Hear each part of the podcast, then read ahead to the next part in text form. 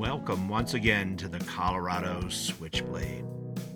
I'm Jason Van Tatenhove, your host, and today is Monday, March 21st, and yet once again it's snowing. March is the snowiest month for Colorado, generally speaking, and today we're going to be talking about politics. The first part of the episode is going to be some sound bites that the town, I reached out to the town and they graciously recorded some audio recordings of the town clerk and the town administrator just reading for your information a couple of the, the ballot measures that we'll be voting on in the April 5th municipal election. The first of which deals with Tabor and puts the question to the voters of whether the town shall be authorized to collect, retain, and spend or reserve all revenues it receives from all lawful sources. So, Travis Machalek, the town administrator, is going to go over that for us, just the legal side of it.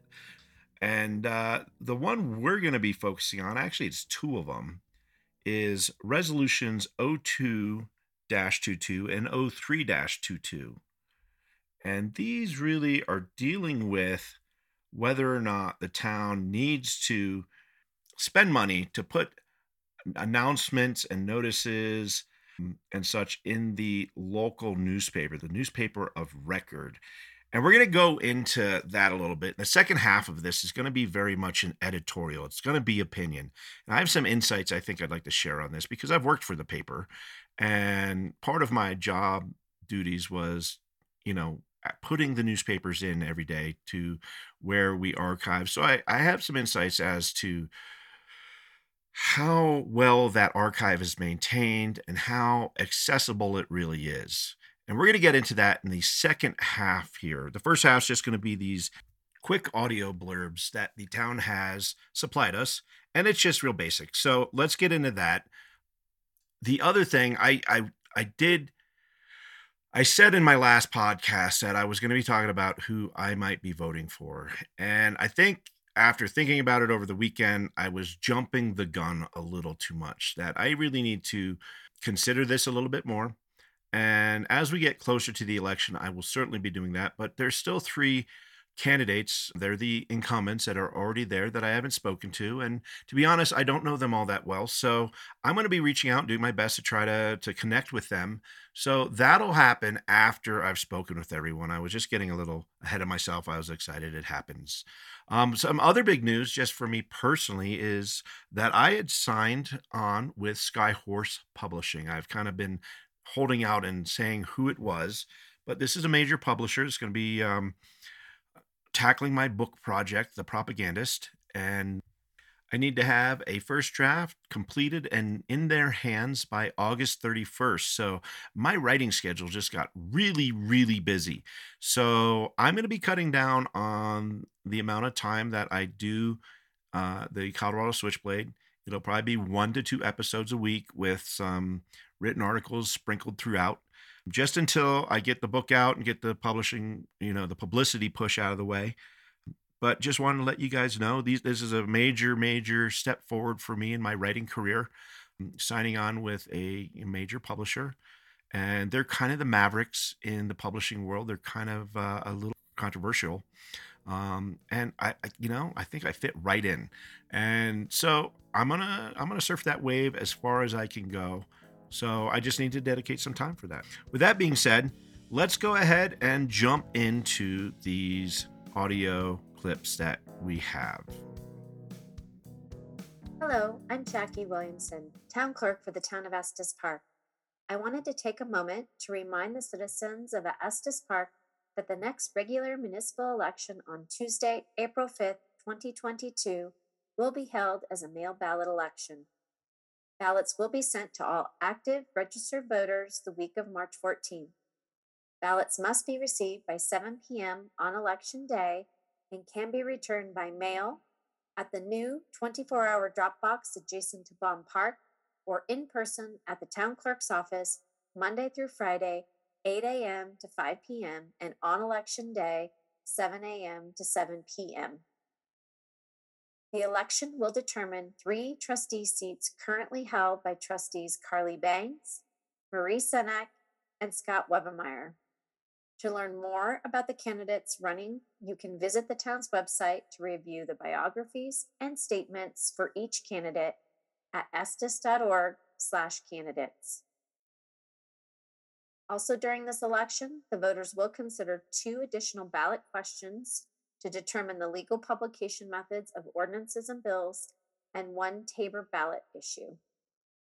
The Town Board of Trustees approved resolutions 0222 and 0322, which are available for review on the town's website, setting ballot questions to ask the voters one, if the town can publish ordinances approved by the town board in the newspaper by title only, rather than publishing the full text of the ordinance and instead providing that text on the town's website for review. Two, to eliminate the publication of bills and statements concerning contracts and rebates in the newspaper and continue the current practice of placing these documents on the town's website and records portal. Voters who do not subscribe to the newspaper of record and those who are comfortable with the town's method of noticing adopted ordinances and bills on its website can vote in favor of the two questions. The town has developed a robust website and document management system. This database is free to all and allows users to search and retrieve official minutes, ordinances, resolutions, and current and previous town board meeting material at any hour of any day in perpetuity. Also, printed copies of public records are available by request at the town clerk's office in town hall. Voters can vote in favor of these two questions if they want the associated newspaper printing costs redirected to other priorities. The annual financial savings vary from year to year and increase significantly when the town adopts large code changes. Based on the newspaper's advertising rate over the past few years, the savings would be approximately $6,000. The time it takes staff to coordinate these items for print with the newspaper can be redirected to other priorities if these ballot questions are approved. This can be up to 45 minutes per ordinance, with the town averaging approximately 30 ordinances per year. Again, this information is available at the town clerk's office and on the town's website 24 hours a day, seven days a week. For more information on the election, please visit the town's website at estes.org/elections. Call the town clerk's office at 970-577-4777 or visit the town clerk's office in room 130 in town hall. And please remember to vote. My name is Travis Machalek. I'm the town administrator for the town of Estes Park. I will be reading from a fact sheet prepared regarding the use restrictions on town revenue that will be voted on at the April 5th, 2022 Town of Estes Park municipal election. Voters in the April 5th municipal election will decide if the town government's existing tax revenue should be used without restriction for community priorities. Additional election information can be found at www.estes.org backslash elections. The Taxpayers' Bill of Rights, TABOR, is a 1992 constitutional amendment that imposes limits on state and local government revenue growth and retention. TABOR allows voters to change some of its restrictions. Through a process known as debrucing, voters can allow local governments to retain increased revenue from increased economic activity and use it to fund government operations. In 2000, Estes Park voters chose to partially debruce authorizing the town to use revenues in excess of Tabor limits for capital asset acquisition, maintenance, and repair. Other services provided by the town are ineligible for these funds and will see an increasingly restrictive effect beginning in 2023. The town expects to have significant cash available for some eligible projects and capital construction and maintenance services, while funds for ineligible critical services and operations elsewhere will be reduced. Jobs may be affected by the end of the decade. Without an increase to property tax rates, the ballot question would remove the 5.5% annual levy law limitations, which limit property tax revenue growth to 5.5%, regardless of changes to the assessed valuations of taxable property. The limitation caused the town to forego $29,447 in revenue in 2021. All right. So they're the little sound blurbs that we got from the town. And I want to say thank you to them again. So let's just go over kind of the the summary and the uh, the pros and cons about this topic, and then I also want to talk about an opinion piece and touch on some things that happened with the the uh, local newspaper here. But first off, let's just go over this. So, voters in the April 5th municipal election will decide on two questions related to the method of legal publication of ordinances and bills. The first ballot question will propose that the town may discontinue the full text newspaper publication of ordinances passed by the town board.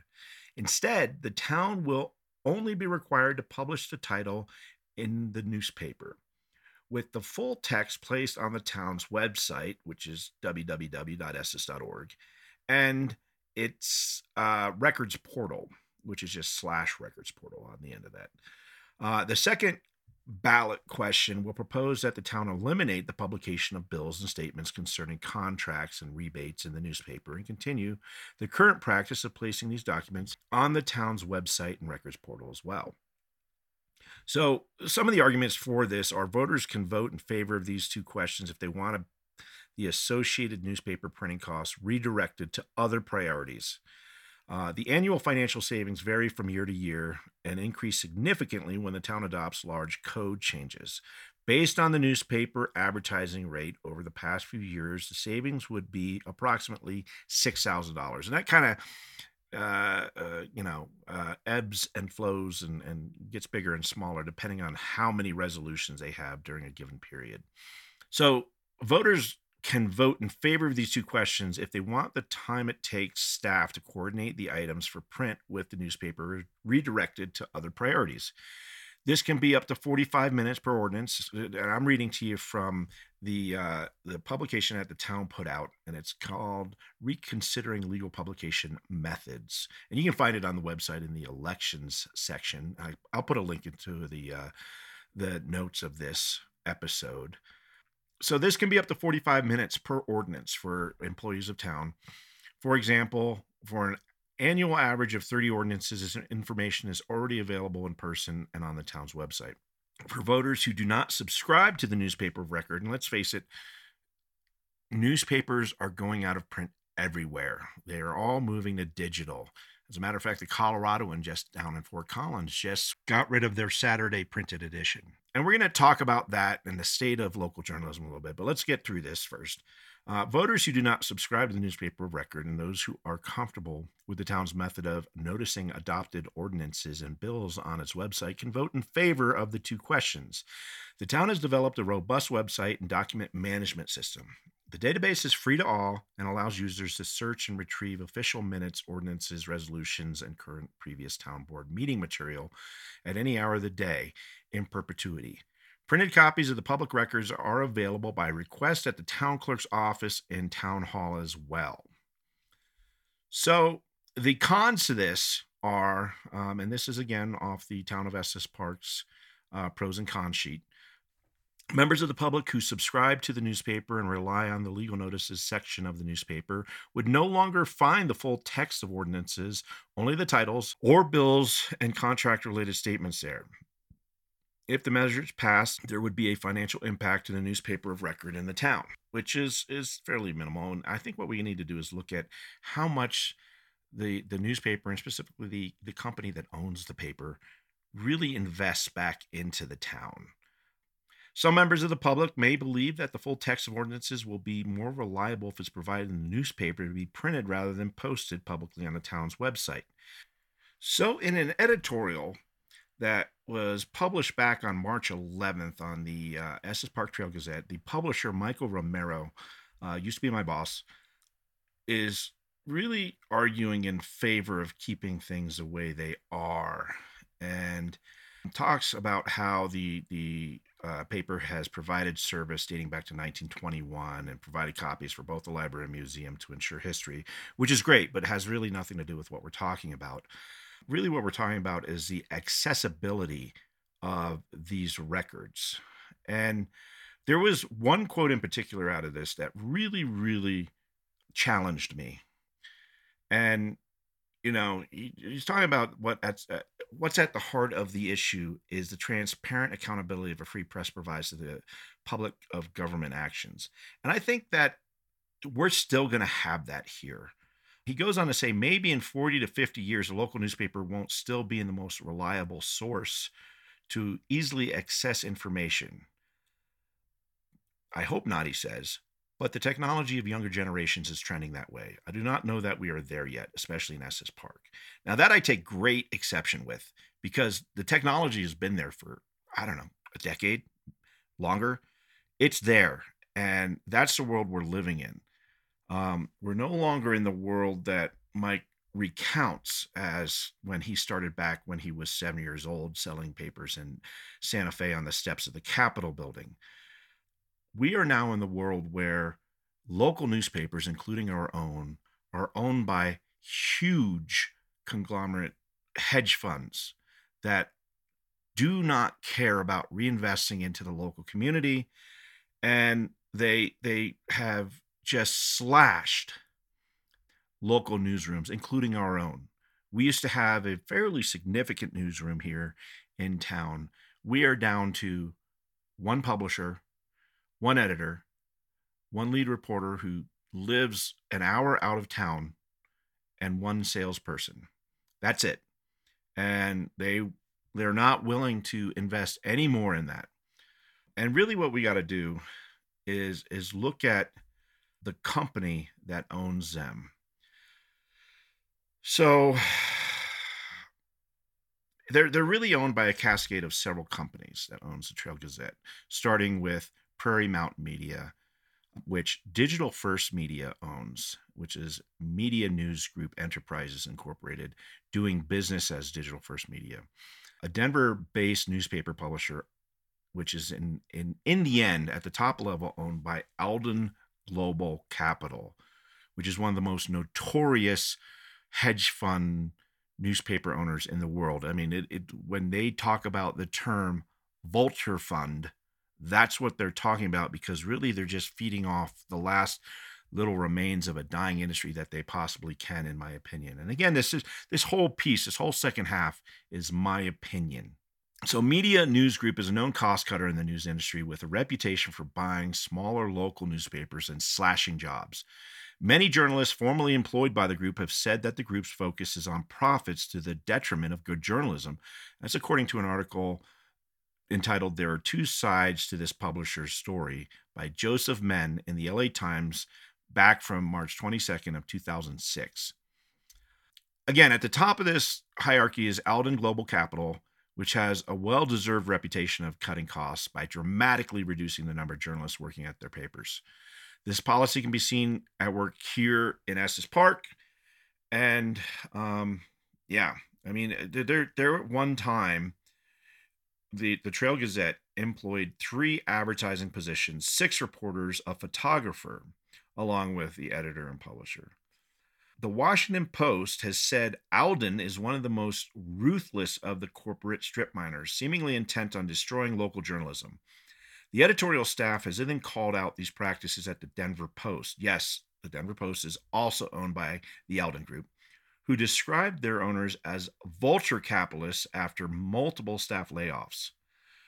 That was that was who coined that term. It was their own employees who, you know, went on to do better things with the Colorado Sun and such. So, really we've got to ask do we want our public record in the end held in the hands of a company that has been termed by its own employees as vulture capitalists. I, I, I don't know if they truly have the best intentions at heart. And as well intentioned as our local employees may be that work for the, the paper of record, I don't know if they they hold the, the final say in things. I really don't believe they do, but that that's not a question for me. That's for someone else. Um, the other thing I would like to go on is just that let's talk about the technology that goes into securing something like a town website and the the database there um, because we're going to be talking about accessibility and and just safety for preserving these documents. Um, you know, it's an accountability issue. And I think that there's a lot of obvious misinformation about how that technology works and how robust it is. So I reached out to the town to, to see if they could kind of fill us in on exactly what they're doing there. Um, and we've got a great town public information officer, Kate Rusch, and she was able to get me some information on this. So, the town maintains dedicated servers for the document management system that powers its online public records portal. The system is a product of the software company Laserfiche. These are servers that are continuously replicated off site, backed up daily to multiple storage locations, and backed up periodically to an offline storage device. All the town's network sits behind multiple firewalls, which are penetration tested. All town computers and servers have antivirus and anti malware software installed. The entire town network is scanned with multiple applications for potential vulnerabilities. As far as controls for staff usage, they have a select team of content managers who have secure, authenticated access only to their specific work areas to upload documents. All staff actions are tracked by the system, and the system administrators must provide final approval before any files are deleted by a user, such as duplicates or outdated versions. Laserfiche is a subscription that costs the town approximately $10,000 annually. This is a small cost to pay for a comprehensive transparency effort that the town feels our community deserves from its local government, says the, the message that I got back. And, you know, I, I've got to say that I I trust digital format a lot more these days. I think uh, recent events have really proven that physical archives, especially if located, say, in an office next to a river, or you know, coming down a corridor that that may have then been subject to wildfire very recently.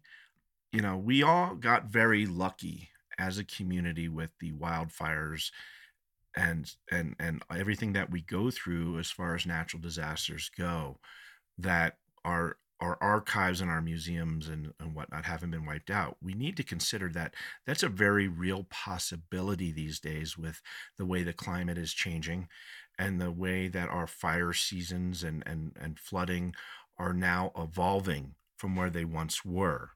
It was a different world at one point, and now we have a new world, one where having multiple storage redundancy makes sense and the technology is there. It's been there for a long time. Maybe if you're not connected in with technology all that much it may seem like it's it's 50 years out from here. But in 50 years we're going to be on mars folks.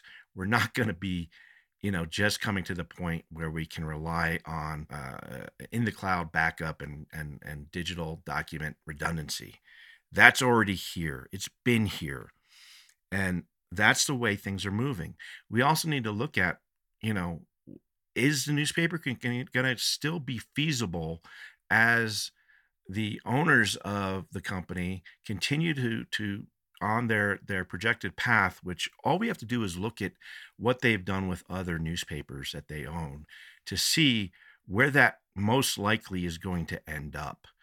So i think we're at a crossroads in this world now where we either embrace building a new world that is adequate and and and made for where we are now and not one that may be on its deathbed. We need to really consider where we are now. And the fact is you can access the database for the town records at any given point. You don't it doesn't cost anything. You just have to be able to connect to the internet which you can do through your your cell phone um, your home computer and you can pull up any of those records.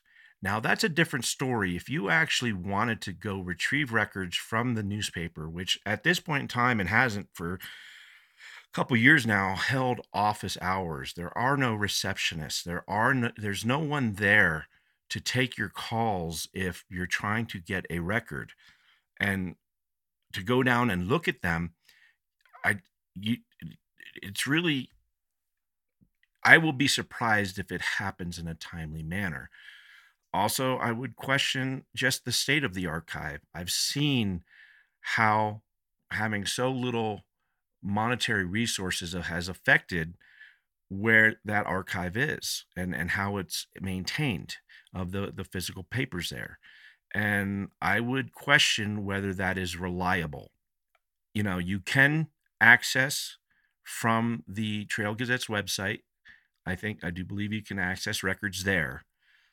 But that that's records of newspapers. It's I, I it's not a database it's made and maintained specifically for for containing these records. It's just a, a record of the articles, which, you know, in the end, I don't know if I trust Alden Global to be the ones to to to champion keeping those records intact as as the business world evolves.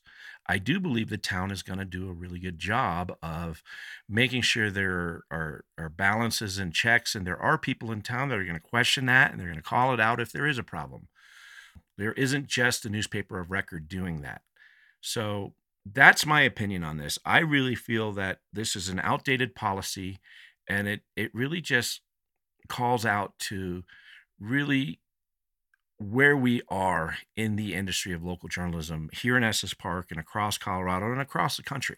It, it's a major issue that's affecting thousands and thousands of, of people who have worked for newspapers, journalists, writers, editors, um, you know, graphic designers, photographers, and unfortunately, the only people that have really made out are the the owners, the hedge fund owners. Everyone else has suffered, in my opinion, um, in the way things have gone. And I don't trust, I do not trust those types of, of business models to to safeguard our data. I think we need to really step into the new world and build something new. That's just my two cents.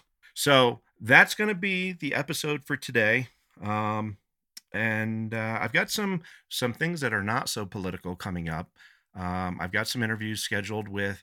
Um, if you've been watching the the local uh, Facebook groups, um, there are some kids, some skater kids here in town that are looking to revitalize the skate park, which originally started off as like a high school project. Um, you know, a lot of people think it, it, was originally funded by the city, but it's something that had, especially over the pandemic, has degraded and just become kind of an eyesore. And we have such a great community of, of young skaters, including my daughters, um, and and so many tourists that come through um, skateboarding. It's just it's part of our culture here in Colorado.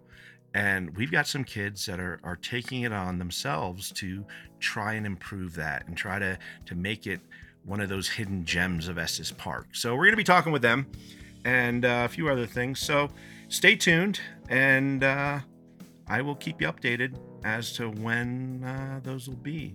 Thanks for joining in today. You've been listening to the Colorado Switchblade. I'm Jason Van Tatenhove, and I'll talk with you soon.